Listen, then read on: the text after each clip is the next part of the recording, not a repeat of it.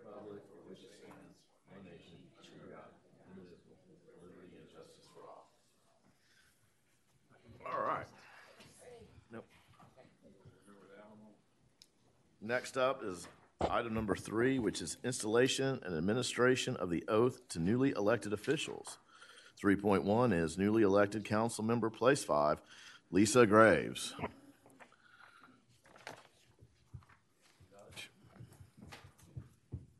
Out a girl, Lisa. Good job. Welcome to the show. Take your sick, take your ticket to the circus. Hello, everyone. My name is Judge Benny Bo Ochoa, your local friendly justice of the peace of Cameron County Precinct One. It is great to, it's an honor to be here. Uh, I'd like to thank, uh, the board here for having me and Ms. Ms. uh, Ms. Graves here for having me. Um, and before we get started, I'd like to say a few words on behalf of, uh, our interactions and, uh, some of the work we, we've, we've done together. Uh, she's visited me several times on the different organizations that, uh, she's a part of. So I know she cares a lot about this community. And um, I would like to wish her the best of luck uh, in, in her uh, service here as a, as a councilwoman. And um, now the hard work begins. so, so if there's anything I could ever do for you and, and the city of South Padre Island, please let me know. With that being said, uh, we will administer the oath. Okay, please raise your right hand. I state your name. I, Lisa Graves, Do solemnly swear solemnly swear that I have not that I have not, directly or indirectly directly or indirectly, paid, paid, offered, offered, promised to pay, promised to pay, contributed, contributed, or promised or promised to contribute any money to contribute any money or thing of value, or thing of value, or promise any public office. Or promise any public office. Or employment. Or employment.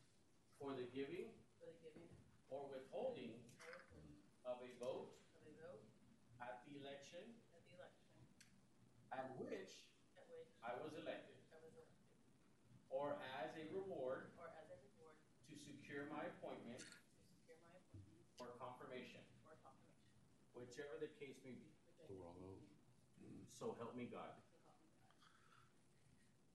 Congratulations. Then we have, we have this other one here that we gotta do. Okay, in the name and the- by, by the authority of the state of Texas, um, go ahead. In the name and by the authority of the state of Texas, I, Lisa Graves, do solemnly swear or affirm that I will faithfully execute the duties of the office of City of, Pod- City of South Padre Island Council Member Place Five of the state of Texas and will, to the best of my ability, preserve, protect, and defend the Constitution and laws of the United States and this state, so help me God. So help you God. Congratulations and God bless.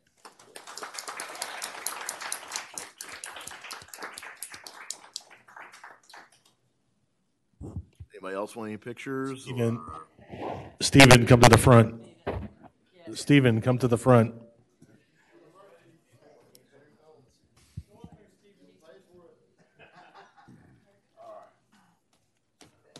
Lisa, come. Welcome, Lisa Graves. Next up is public comments and announcements. Um, Like to congr- congratulate Sam, Sam, Samantha Rico and, what's Eli's last name? Gonzalez. Gonzalez for, from Port Isabel High School. They're making it to the Nationals DECA competition. So congratulations to them. Anybody else have any public comments or announcements from the board? Anyone from staff have any public comments or announcements? Mr. Henry. Evening, Mayor, City Council. I'd like to invite the community to visit South Padre Island's Tourism Town Hall scheduled tomorrow. Okay. I'd like to invite the community to uh, visit South Padre Island's Tourism Town Hall scheduled tomorrow at Daddy's Restaurant, uh, at 6 p.m. Thursday tomorrow uh, on the second floor. We'll discuss some uh, tourism successes, updates, um, share how we market SPI to the world, and educate the value of tourism and what it means to our local economy. We'll offer free drinks and food. Be there tomorrow, 6 o'clock, Daddy's second floor, Tourism Town Hall. Appreciate it. Thank you. John? Good afternoon. I'd like to give you a quick update on uh, Laguna Boulevard.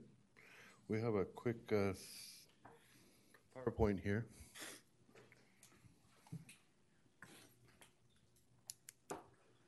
We've been uh, really doing quite a bit of work over there, and uh, like the Public Works and Clore Construction have been working uh, for the last 120 days to complete Phase 5, the Entertainment District.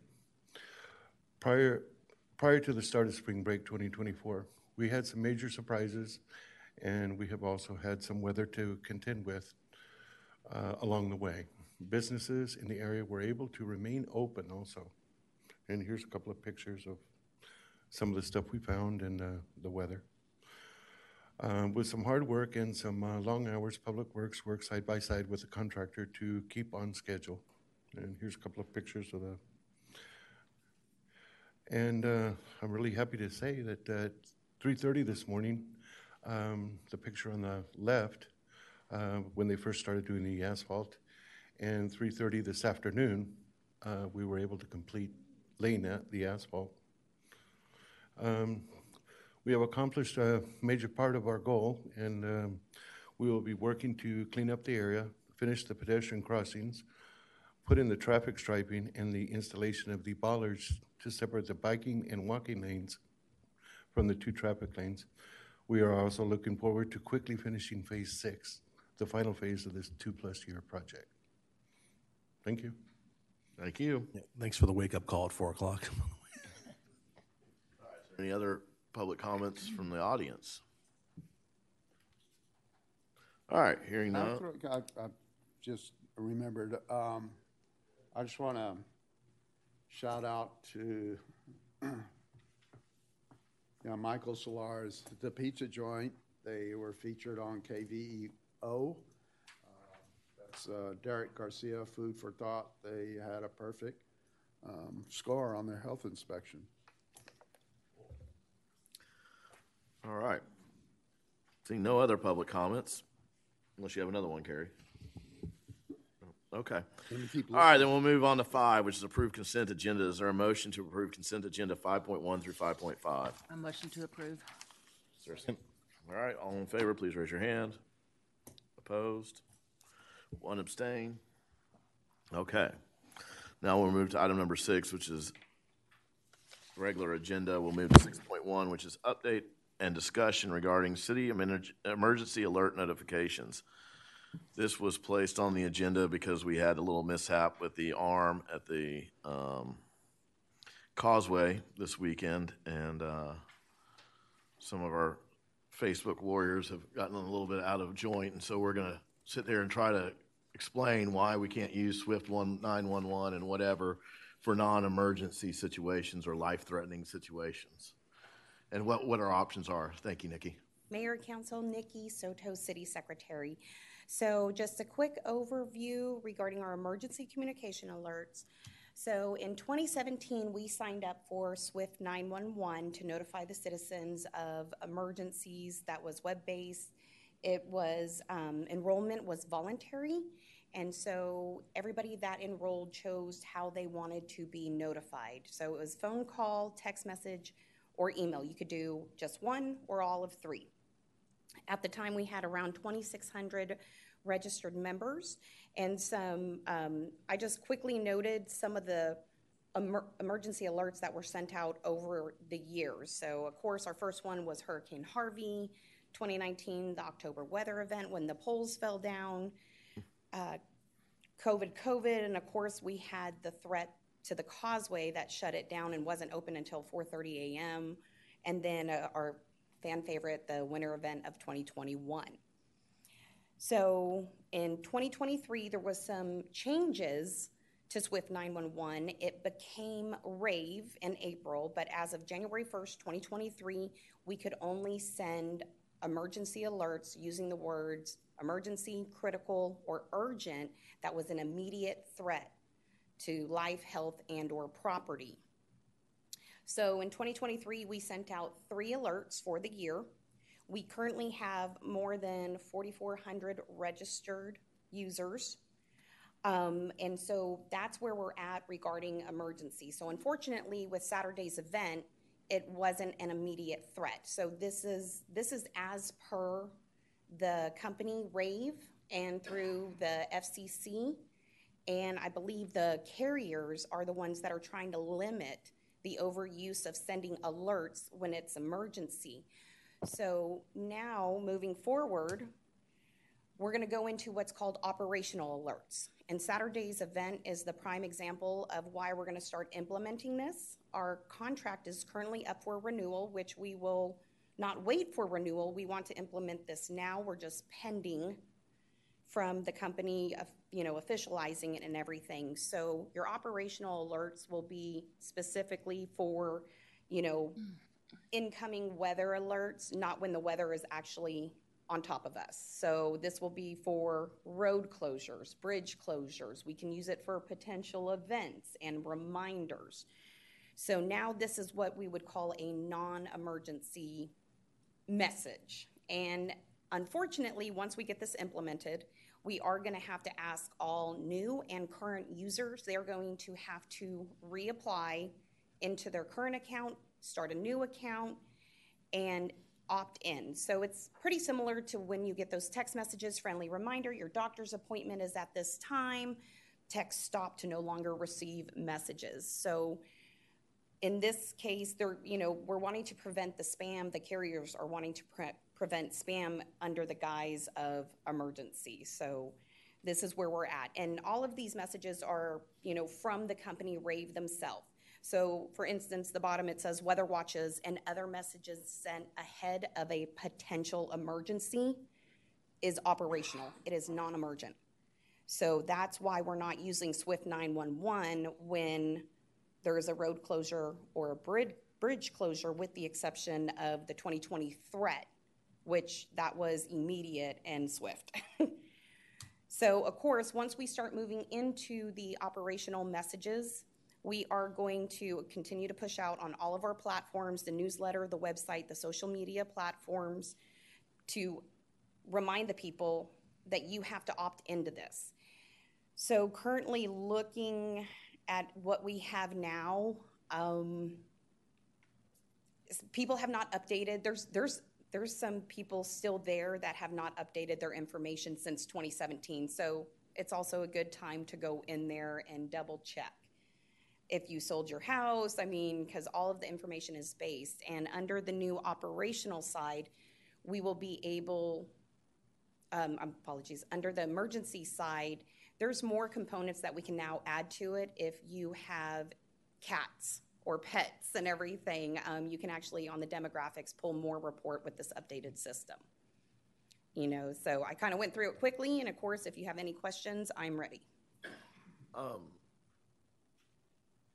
so are they gonna get a text message, like through the Swift nine-one-one or Rave or whatever you call it, to tell them to re-up? Or is this gonna No. have to be our own campaign? This is going to have to be our own campaign. We, the current use, the current rave now is emergency only, so we can't even use it to remind the public or That it exists or that it exists. You cannot use that platform. What's the cost? Oh, sorry, go ahead. So the annual cost for a rave right now is around twenty-two hundred dollars without the operational component, which I don't see it being much more.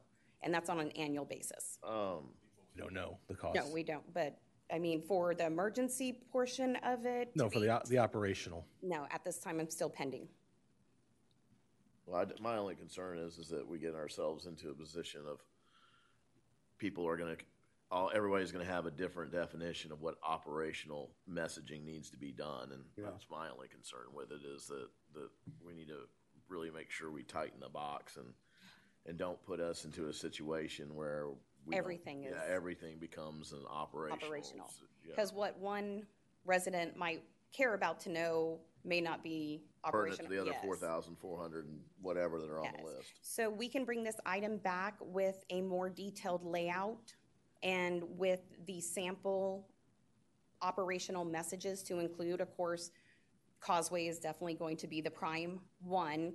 And then it's literally, once, once it's all formatted in, it's three clicks of a button to send out the notice. Yeah, I know. I'm just saying, you know, think about how many situational awareness emails we get over weather events. And, you know, and half of them are for upper Texas or North Texas or whatever. I mean, there's just, there's a lot of, at least in, in our world, there's a lot of notices that go out. And so There I think is. we would want, want it to be very, very tight on, on what we're just calling operational. You know, like, Right, Chief Big? Yeah, marketing messages, announcements for tickets available for an event. Well, that's what. I, the- I, yeah. I don't, uh, No, that, that just shows the range that you can use. I understand. I just, that Yeah. people also get, um, the, the product gets diluted if they're, Overused. yeah, Mm-hmm. that, that, that's a concern. And so we can bring this back and narrow down the category specifically to causeway closures, to, you know, if there's a Gulf storm within 500 miles of the island, we can narrow it down and bring that back to you. So then we know, we know and the public specifically knows what messages they're going to get prior to opting in to this system. Yeah, because like, you know, Laguna Madre has their own method of notification, you Yes. know, and I mean, we need to make sure that we're staying in our own wheelhouse too, in a way. Well, there's one here. best we can. There's one here for that teacher absences, excused absences, uh, healthcare worker day off, missing work, there's, So I think when you bring the contract back, we need to really, I'm sure Chief Big is willing to help on what he considers operational and Chief O'Carroll, and, and we can try to figure that out so that, and of course, City Manager Randy Smith, I mean, we would just, can open up a real big can. We're gonna narrow it down specifically to Saturday's incidents and other things that may. be Right, right. Yes. So. That's okay. the intention of bringing in the operational component to this alert system. It's, Right. we definitely don't want it to be a catch-all. All right, anybody else have any questions, comments? All right, then we'll move on to six point two, which, thank you, Nikki. We'll move to six point two, which is discussion of possible action to appoint a mayor pro tem for the term to begin February twenty-first, twenty twenty-four, and will continue for one year or until superseded by a new city council appointment and approve resolution number twenty twenty-four 6 I'd Like to nominate Joe Rico for Mayor Pro Tem. What did Carrie say? Nominated Joe Rico for mayor pro tem. Is there a second? I'll second. I know this. Okay. Um, anyone have any comments, objections? All right, hearing none, all in favor, please raise your hand. Opposed? Motion carries.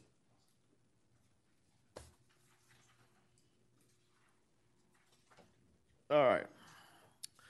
Next up is six point three, which is discussion and action to authorize the city manager to enter into a contract with the best qualified bidder for the Fantasy Circle Beach Access Improvements and a budget amendment in the amount of eight hundred and thirty-one thousand, four hundred and fourteen dollars from the Beach, Maintenance Excess Reserves. Christina? Good evening, Mayor, City Council, Christina Boburka, Shoreline Director. Can I please have the PowerPoint? Thank you. Um, So we have been, up to this point, working on final designs for Fantasy Circle Beach Access Number 22. This is one of four of our emergency drive-overs, so we're really excited to incorporate another um, emergency drive-over that's not at grade. Um, Unlike the other two that we have that are concrete, this was actually going to be all wooden. Um, And so this is the designs here. I know there's a lot going on, uh, but the drive-over will remain where the current path is. We will have an ADA access dune uh, ramp to the north of that, so we wanted to make sure that they were separated. We'll have one permanent restroom, associated amenities such as a drinking fountain, rinse stations. Um, then we're going to improve the parking lot there and add a sidewalk so that we can have access from Gulf Boulevard to the beach. So we went out to bid, um, and we opened those bids early February. We uh, had a ranking committee that included myself, our coastal coordinator, Erica Houston, our public works director, Alex, uh, two shoreline task force members, Stormy Wall, Michael Solars, and then our engineer on the project, Rolando Rubiano. Um, we received two bids, one from Bryan Industrial Services and then one from A&I Custom Manufacturing. Uh, Industrial Services was the low bid at 831,000, and then A&I came in at just under 1.3 million little bit about the ranking criteria. So we all got together after the bids were open to rank them, um, and it varied you know, the biggest portion was price, but that was not going to be an indicator of if they were going to be the most qualified. Um, other uh, criteria included their experience in construction, their team and their subcontractors, their professionalism, their performance, and then their financial strength. So, where they were able to produce bid bonds. Uh, total possible points 140. So those are our averages here. Bryan Industrial Services had an average of 1.36, uh, 0.67, and then A and I had a average of 112.83. Um, in Shoreline Task Force, we talked about it at our last meeting last week, and they recommended Bryan Industrial Services. And when you all met to do this, y'all spent an hour or two, right? Going over the process and everything? Yep, it was about uh, I think right around two hours. Impressive. So, yes. Anybody have any comments? Anybody have any questions? Anybody want to make a motion? Make a motion to approve. Is there a second? I'll second. Okay. And sorry, I forgot to mention, this is um, being partially funded through two cycles of CMP. We have funding through Cycle 27, um, and sorry, CMP Coastal Management Program, Cycle 27, and then Cycle 28. So reimbursable, we should uh, get back, it's, I think, about $360,000 reimbursable. Great. Nice. All right, any other questions or discussion? All right, hearing none, all in favor, please raise your hand. Opposed? Motion carries. Thank you. Thank you. All right, six point four, discussion and possible action to approve the second and final reading of ordinance twenty-four one to include Article One, Section 18 9, A1 through A 7 18 nine B, clarification of maximum speed limits, eighteen nineteen two point one, or 2 1 in Chapter eighteen of the City of South Padre Island Code of Ordinances regarding overnight parking prohibited in public parking areas. Anybody have any questions for Ed or comments regarding it? I'll start out. Uh, Bring a knapsack. So uh, I reviewed, and staff did a great job, Wendy, Nikki, and and Randy, everybody involved. Uh, It's a hodgepodge of, you know, when you're looking at what we've done in the past and so forth, sorting out what the actual speed limit should be um, based on actions city council has taken in the past. So I, I reviewed it, uh, the proposed, and, uh, what I'd like to do, starting, this is Article One, Section eighteen point nine A, and this is starting with number four to change. I'd like to delete section four, five, six, and seven and consolidate into two sections. Four would be, um, from the 966 feet north of Orca Circle to hundred and twenty feet south of the center line of Retama Street, the maximum, maximum vehicular speed limit shall be thirty-five miles an hour. And five, from the point 120 feet south of the center line of Retama Street to the southernmost city line, the maximum speed limit shall be 30 miles an hour. So what I'm doing, they, they've got language like going from Hacienda and all that. It's all stating that we're going 35. What I'm actually doing is cleaning up. So anything 966 feet north of Orca Circle to Retama, that's 35 and skip all that other stuff. And then south of that point, it's 30 miles an hour to the southernmost uh, city limits. Um, there is also, if you look at your packet, item six and seven. Uh, originally, six stated from said point south to a point 120 feet south of the center line. Then you go to seven from the point 150 feet. So um, I think we're going to need to research that and see which is correct, but I left it at 120 feet. So there's a little bit of discrepancy there. So Well, some of this stuff that, just bear in mind that we're talking about is what TXDOT mandated that we put in it. Right, correct. the, this exact language, I believe so. Because it's their road. I So understand. yeah, we, so we get into the Laguna and the Gulf, but they did that traffic speed study and that's where they, we kind of had that hodgepodge thing of what we're doing or whatever. And, and, but this is, the from my understanding, and I obviously could be wrong, but some of this language is TxDOT related. Okay, I wasn't aware of that, so. I, I just was, was reminded of that a few minutes ago. All right, I suggest Tech dot take a writing course. Uh, So it does need to be clarified, um, on, on the one twenty for one fifty. So, Can we have a motion to approve the second reading, subject to that clarification, or do we need to punt this? If you're asking me, no, I, I think we could approve the second reading ru- if it's just the one twenty or one fifty Okay, for clarification. okay. Does anybody else have any clarification? Was that a motion, Kerry? Well, my motion included changes, Well, the one twenty to one fifty. Oh, with the one twenty and forget all the other stuff, yeah. I'll make a Second. motion. All right, is there any other discussion? All right, hearing none, all in favor, please raise your hand. Opposed? Motion carries. Then we'll go to item number six point four, which is discussion of possible action to review and suggest possible changes to update the city home rule charter and appoint an ad hoc committee. Uh, I put this on here just because we've been talking over the years, and there's some items on the, on the, um, charter that could be possibly tweaked or clarified or whatever it might be, and, you know, so there, there's some election stuff, there's some committee stuff, there, I mean, there's just all sorts of little things that we can look at. If we decide to have an ad hoc committee, uh, to be appointed to do this, we'd probably appoint the committee next meeting, and they would have a very, very tight window.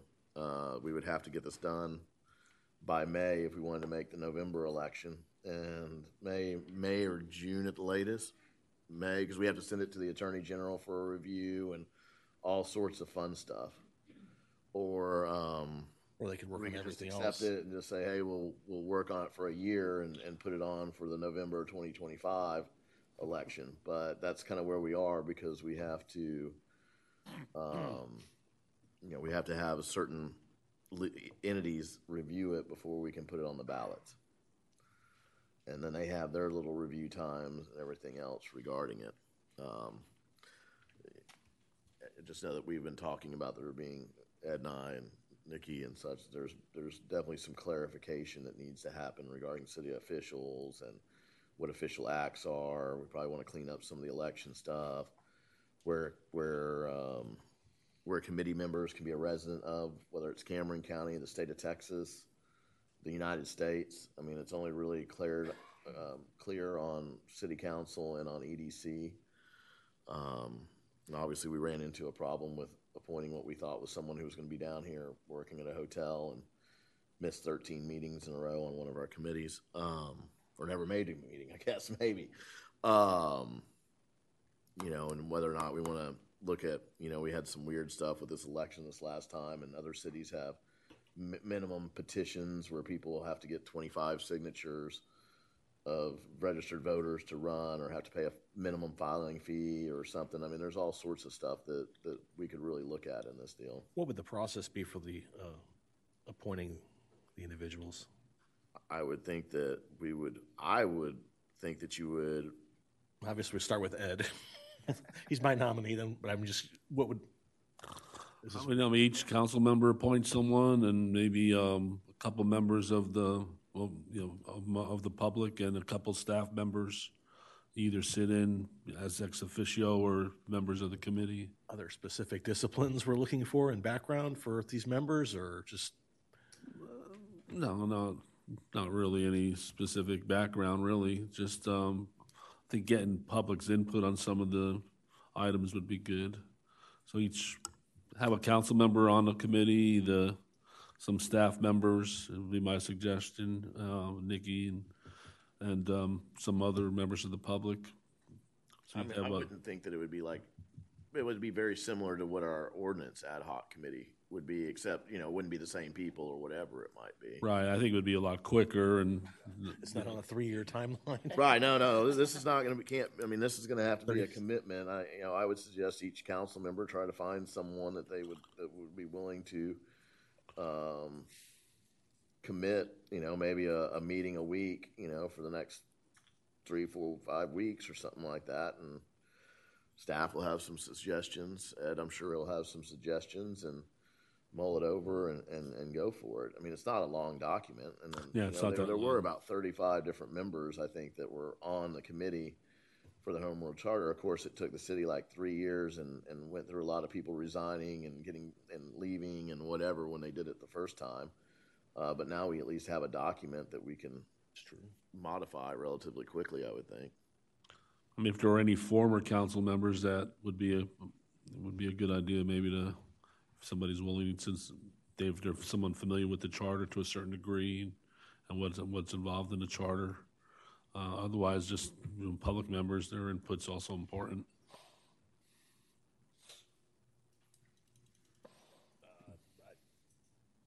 I'm leaving it up to you all. I put it on here, but the board can decide what they would like to do. Make a motion to approve the, forming of the ad hoc committee. Is there a second? I'll second. Ken, Carrie, Lisa, y'all have anything to add or?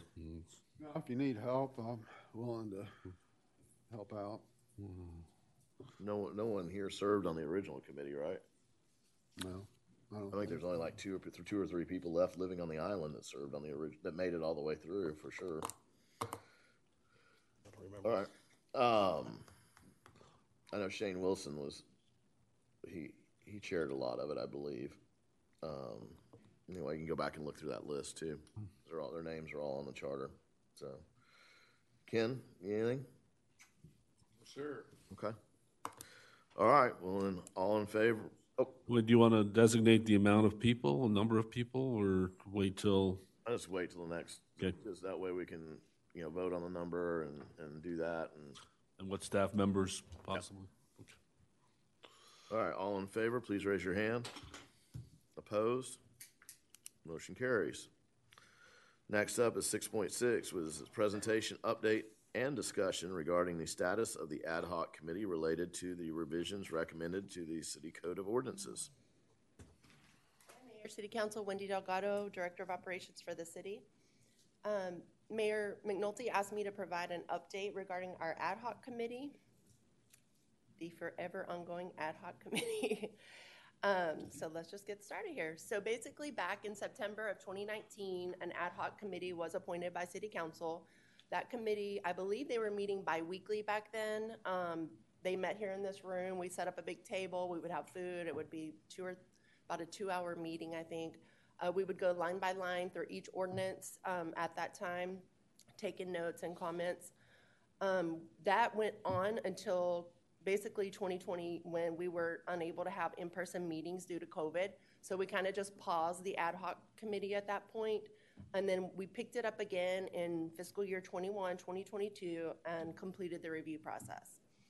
The original members of the ad hoc committee included, um, these were the committee and council members, was Jeffrey Erickson, Scott Finney, Miguel Torres, Ro- uh, Roberto Ruiz, Doyle Wells, Gabby Vanunu, Alita Bagley, and Patrick McNulty. This is a list of all the staff members um, that were even on the original committee or have participated in the process since, um, since then, because there's a lot of uh, behind-the-scenes work on it. Basically, what happened after the ad hoc committee stopped their review process? They went through the entire code of ordinances. Uh, staff took notes. We did red lines as they were going through the process. But after that, we basically took each ordinance one by one and went through and cleaned it up, redlined it, you know, spell checked, all that good stuff. And then we basically send them to legal, which would be Ed for review. Once Ed reviews it, then we will send it to its particular committee if it has one. For instance, Parks and Rec, Shoreline, P and Z, things like that. Once that committee approves it, then the draft is then sent to City Council uh, for consideration, and it's just a draft being approved. It's not typically a first and second reading. We had planned to kind of do that all at the end as one major project, um, but a few have have gone through that process already. So where are we now? So these are the ordinances that have already been presented to city council. They've gone through all processes. They've been approved by council. So we have general provisions, administration, animals and fowl, civil defense and disaster relief, elections, employee retirement and benefits, personnel policies, fire protection and prevention, and property. So these are draft ordinances that have not been through first and second readings but approved by council. These are three ordinances that have already gone through first and second re- readings due to basically an immediate need. We, there was a reason why we wanted to go ahead and pass it, or city council wanted to go ahead and pass it now so that it could be implemented. And that would be chapter 15 signs, 16 is streets, and chapter 18 uh, is on today's agenda for the second reading, obviously. So where are we now? So chapter four, buildings and construction, is going through. Um, it's already gone through staff review uh, through the building department, and so now it's actually on my desk to clean it up and redline that one uh, based on some um, new staff recommendations. We have a lot of staff that were on the original committee that are no longer here. So we're making sure the staff in place now also have a chance to review the document before it's sent to legal. Uh, chapter 10 also being reviewed um, by legal right now. That's health and sanitation. We had some recent changes on it, but there are still some ad hoc committee recommendations that need to have some legal review. Chapter 11 is occupational licenses, alcoholic beverages, and miscellaneous permits. Uh, this was sent out to several members of staff. Uh, they've pretty much all made their comments. So I personally need to go in and compile all their comments into a draft uh, and get that to Ed for review. Chapter 12 is offenses and miscellaneous provisions. This is on today's agenda as well as, um, I believe it's the next item.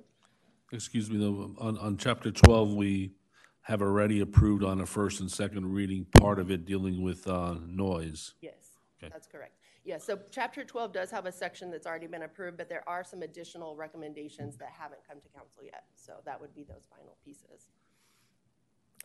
Um, chapter 22 is dune protection, beach nourishment, and access plan implementing provisions. And this chapter is currently being reviewed by staff and the GLO. And it has a, that chapter has a lot of other steps um, that are a little different than our normal ordinances because they do have to be reviewed by the state. Chapter 20, zoning. This chapter was approved by planning and zoning with recommended changes on February 15th, and it will be presented to city council on a future agenda. So those were just done um, this last week. So we might be holding that one back for a little bit Okay. based on one of the Okay. other. No items. problem. Um, chapter twenty-three, um, is subdivision regulations. That one was presented to city council, but due to the legislative changes this summer, uh, it was recommended to pull it back and to have staff and legal review it again due to, um, some changes related to state law. So what's coming up next? We have um, Chapter 9, which is garbage, trash, weeds, and other waste material. Chapter 13, peddlers, solicitors, itinerant vendors, displays of merchandise outdoors and on the beach, special event permits.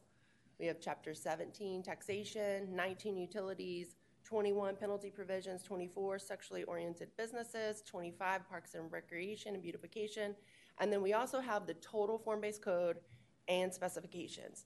These have all been reviewed by the ad hoc committee, but they have not been, I'm just going to say thoroughly vetted by the current staff and gone through and read, proofed to be able to send to legal. So once that, this page is complete, then we're going to go to this page. Uh, but basically, that's where we're at with the committee. It's an extremely um, long project. Like, for example, on chapter 20, I know it was sent to P and Z, then it was tabled, and then it was sent to P and Z again. So a lot of these that have to go to the committees, it's a long process before it actually makes it to council. But I am here with any questions if anybody has anything. Um, but that would be the end of the update. Well, I mean, basically, for the public to understand, we're doing a deep dive into 50 years of ordinances that were created sometimes just on a whim and sometimes with some thought and whatever it might be. And, uh, you know, it's what, probably 400 pages of, Yes, and also with the legislative changes, a lot of the Right. comments that were made back in 2019 and 2020 Don't are no apply longer they don't even, they don't make sense anymore. So we're kind of having to do a double check on those. So, Yeah. but that's all I have. Anybody from council have any questions? Wh- Which chapter's taken the longest for you? The longest? Yeah, which has been your least favorite? My least favorite, Nikki? 18. 18. that would be our least favorite so far, for sure. You fla- What was that again? 18 The one is? we just approved the second that reading you of. just now did. traffic. Yeah. And it's because of it, its combination and then it gets added here, like, you know, they change a couple of lines here, or a couple of lines there, and then trying to keep track of these little changes over the period of time and We basically had four different versions that me and Nikki were trying to consolidate, and, and it just, we got lost. But now we're found. But we're not. Exactly. Okay, anybody else have any questions? All right, Thank you. thank you. We'll move to item number six point seven, which is discussion and action regarding to approve the draft of chapter twelve of the City of South Padre Island Code of Ordinances as recommended by the ad hoc committee.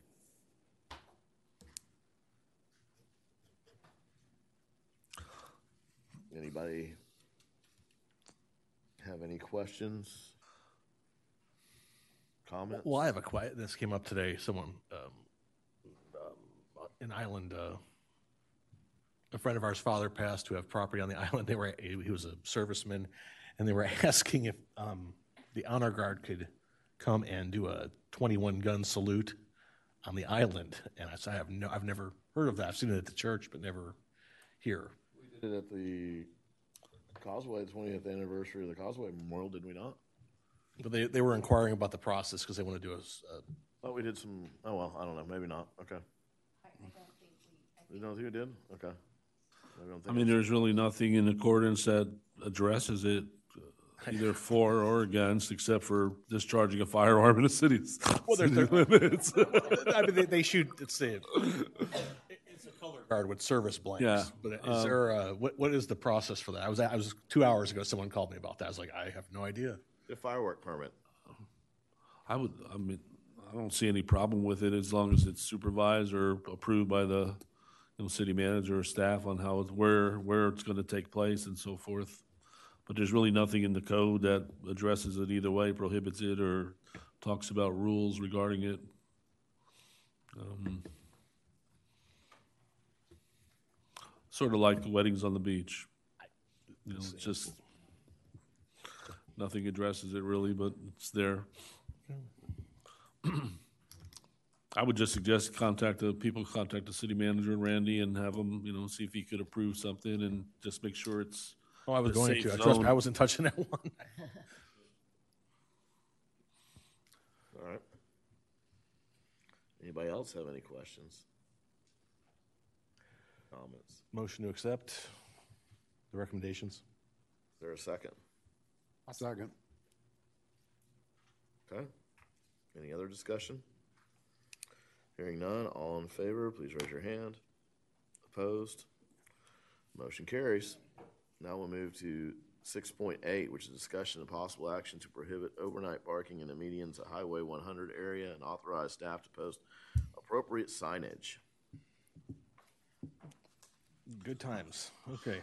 Um, you just passed an ordinance that prohibits or, overnight parking on uh, areas designated by signage. So I think this is an effort to uh, prohibit the overnight parking on the medians on Highway 100.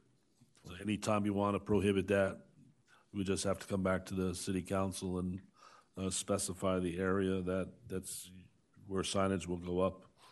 Well, this is for uh, center medians where there's um over the year we've put in some uh parking spots. And I'm noticing now we have trailers, uh, Boats. I saw boats, dump trucks. Uh, one car, I saw a van. The guy, I think he was living there for about three days. Um, you know, those spots are for beach access. Uh, that's not what's not what that is not what is happening. Um, Well, they're beach access parking, they should be treated like beach access. they are, but not overnight beach access parking. Right. So, I mean, that's one of our, you know, the, the three, you know, parking noise trash that comes with the the boom of the STR. So this is this is going to come back And they do, often. they do park there as overflow parking from one of the hotels. Yeah. I, I don't want to see a trailer there with a Bobcat on the back for three days, and it's not a city vehicle. That's just, Well, they that- got that van there, it's all derelict van that's been sitting there for a couple of weeks. If they're beach ac- access parking, then I could see it having the same designation that our beach accesses do, which is, what's that parking limit? It's from, no parking from Twelve, midnight. twelve oh one Twelve oh till, one to six AM, except for, there's one of them that's, I think, two AM. yeah, there's, there's one of them, one or two of them that's two AM. Um,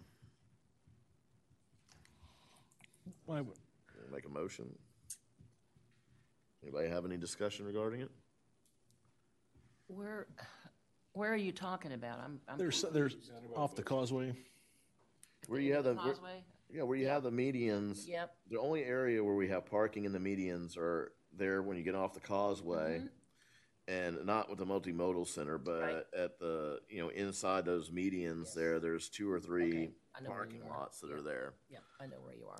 A- And it was easy to kind of come up with how to define it was because in all the medians that we have, there's the only two or three areas that we have parking in the medians. Mm-hmm. Okay.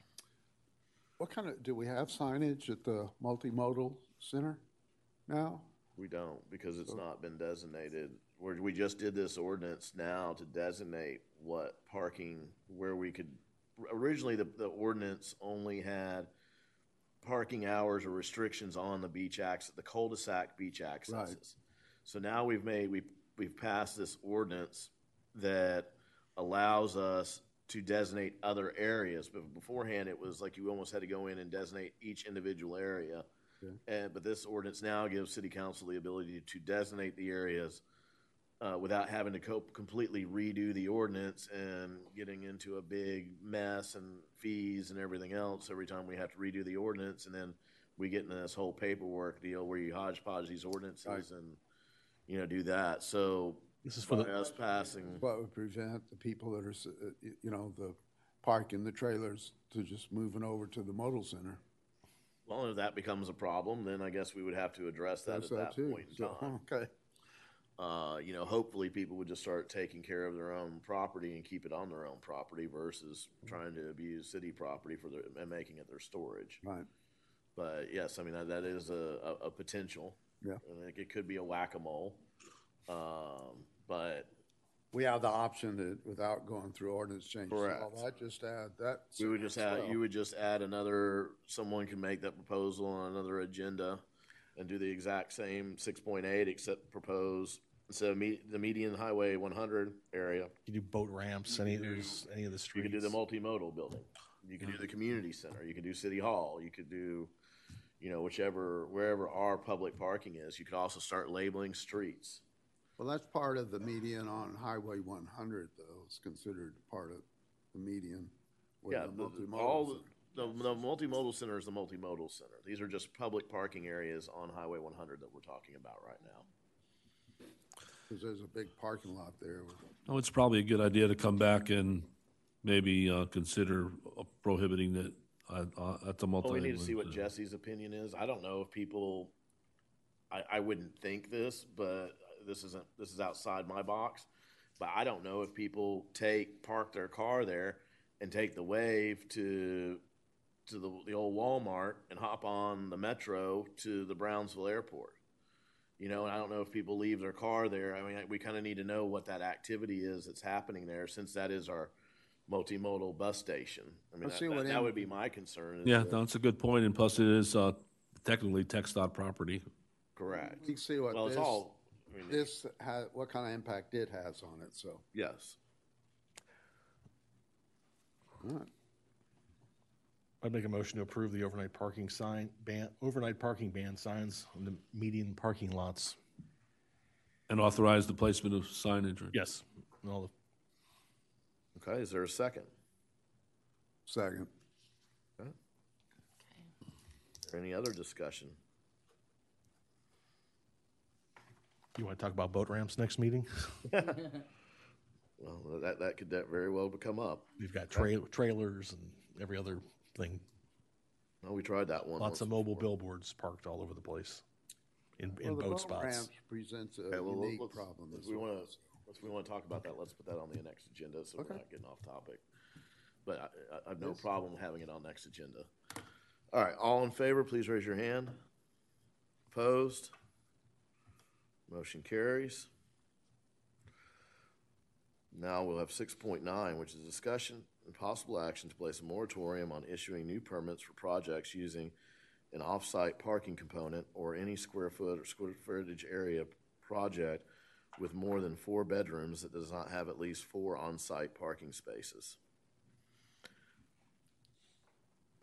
So basically, we want to look at uh, placing a moratorium on issuing of new per- permits for um, off-site parking because there's problems that are arising that haven't been addressed. And there's some inconsistency between our building codes and our home rule charter. We need to clean that up. So in the meantime, um, so it doesn't present future problems, uh, I'd like to place a moratorium, And Ed, you, new permits for, for the project. and you were there at the planning and zoning meeting. I know Carrie watched it and I watched it, but if you want to kind of give a background of kind of help where, where, where this kind of started was what planning and zoning was asked to look at parking.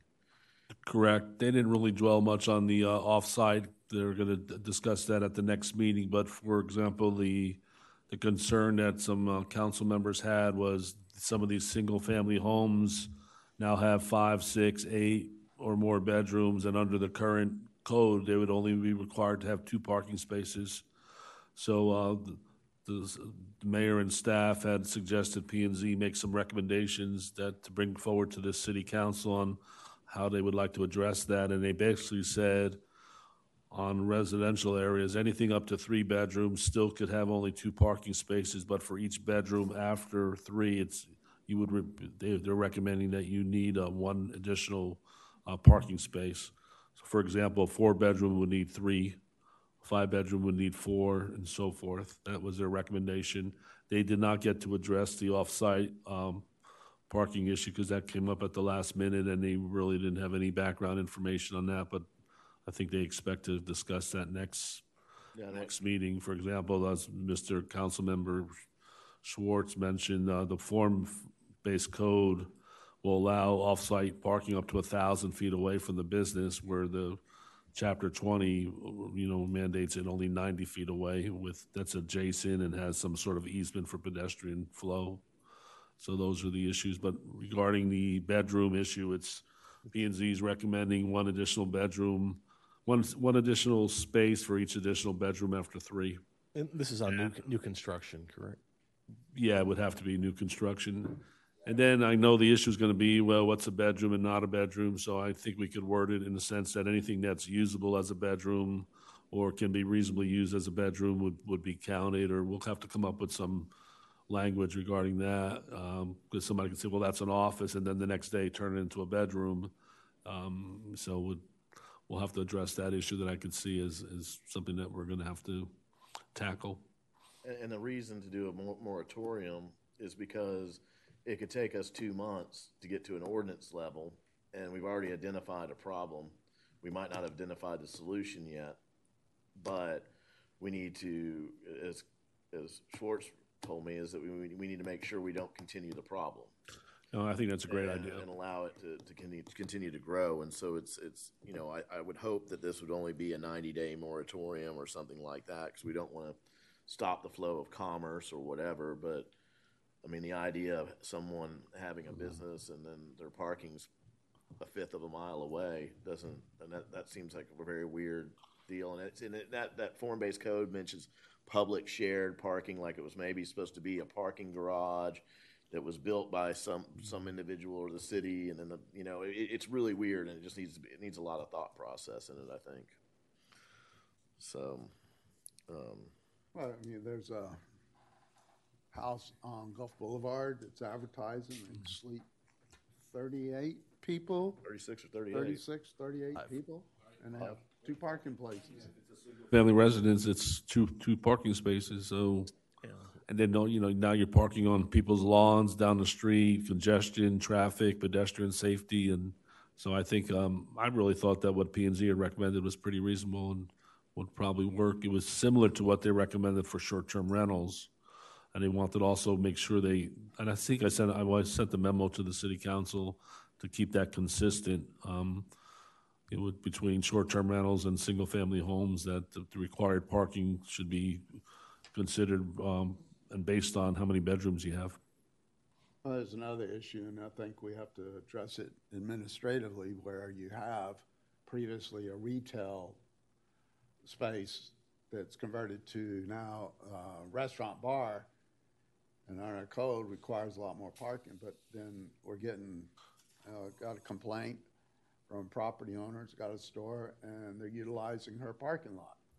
And uh, I sympathize with her because I know I had a, at one time, a store on the boulevard near the entertainment district and, and tried to dress it up. I had two big planters by the front door. Both of them were crushed. Uh, people running into the stucco on the wall, putting holes in it. So, yeah, I, I certainly feel for the property owners. But that's off subject. Well, so, Anybody else from council have any comments? Anyone from the audience have any comments? Um, okay, is there anyone who wants to make a motion? I will make a motion.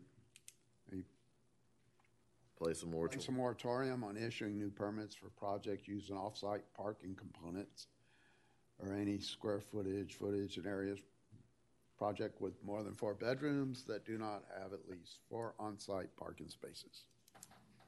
We're recommending send this to P and Z ASAP, is that correct? Yes. I'll second. And, and design. Design standards, I'm sorry. Yeah, and the square footage, square footage attached is supposed to be single family, single family attached, but the, um, anyway. But the- I think it was just because you put the SF or whatever. Um, all right, we have a motion and a second. Is there any other discussion? All right, hearing none, all in favor, please raise your hand. Opposed? Motion carries. Then we'll do uh, six point ten, which is discussion and possible action to reschedule the March thirtieth, or not twentieth, twenty twenty-four regular city council meeting to March twenty-seventh, twenty twenty-four. This is only put on here in case we wanted to move it. It puts it right before Easter. There's really no win on it. It's either the week after Texas Week or the day after, uh, or day before Easter, how the calendar lines up. It was just on here so that if we wanted to move it, we'd have the ability to move it. We don't. That, that's the only reason it's there. Challenges with staff coming out of Texas Week or Yes, so the agenda. overtime, prep- sickness. so- Yes, uh, so the week prior, which is during Texas Week, that is peak time for spring break, and staff is in full-blown mode. And so we, years past, we did have last-minute agenda items come back. Um, There was a delay in it, and so we ended up posting it on Saturday, so. In other words, it, it makes the, you know, people have to turn in their agenda items and we have agenda prep because we try to prep it on Wednesday for the following Wednesday meeting. Um, but I mean, you know, if we need to, we can work through it. It's just, it's just if, if it's a decision of what council would like to do. I mean, I have not received any concerns from staff of anything pending by that date also. And we'll have our regular meeting on the sixth. we're gonna, yeah, that's, that's for sure. And it's just whether or not we want to have this one on the twentieth or the twenty-seventh. Um, and obviously, if there's no agenda items that come up, then we could just cancel the twentieth meeting and go to the, the one on the fourth or whatever, third, whatever it is. Um, So I have to get all my agenda items on the sixth for the. yeah, you're, you, you, you, you gotta work, for- work for the sixth, Okay. please. Um, so again, you know, if someone wants to make a motion, if not, then we can just let it drop and we'll just stay on the twentieth. I'd make a motion to cancel it. We can always add it back if something comes up. I just think the staff's, with Easter in March, the staff's gonna be pretty beat up. I agree, yeah, so, okay. So then it moved to April Yeah. third. Motion to cancel the, do we need to do that, or can we do that with this, this agenda? We'll just, br- or bring it back for the next agenda? Yeah, I think we should bring it back to, because this says to reschedule to, to the 27th, correct? Yeah, So I would, uh, if you're not going to reschedule or take action on rescheduling to the 27th, I think you should just um, bring it back at the next meeting to either cancel the 20th meeting or, um, and the 27th. if- We might have a better window of, what- Yeah. of at least seeing what we have, I guess, too, at that point in time, but. I'm good either, whatever's easiest for staff, because Yeah, I agree with you on with that. Easter at the end of the month, that's, they're, they're not gonna, right after Easter is another meeting. So Y- we yeah, gotta, then- we then- gotta pick our poison at some point in time and, and, and go, but Our council, yeah. Even the judges will be busy. For whatever it's worth, if there's any legal matters to be considered on the twenty-seventh, if you meet, I'll be at a mandatory judicial training. Uh, But, so I won't be, could always confer by phone, though. Well, I'm gonna say that we'll do no action on six point ten and we will, then we'll go to seven, which is we're adjourned and then we're out of here.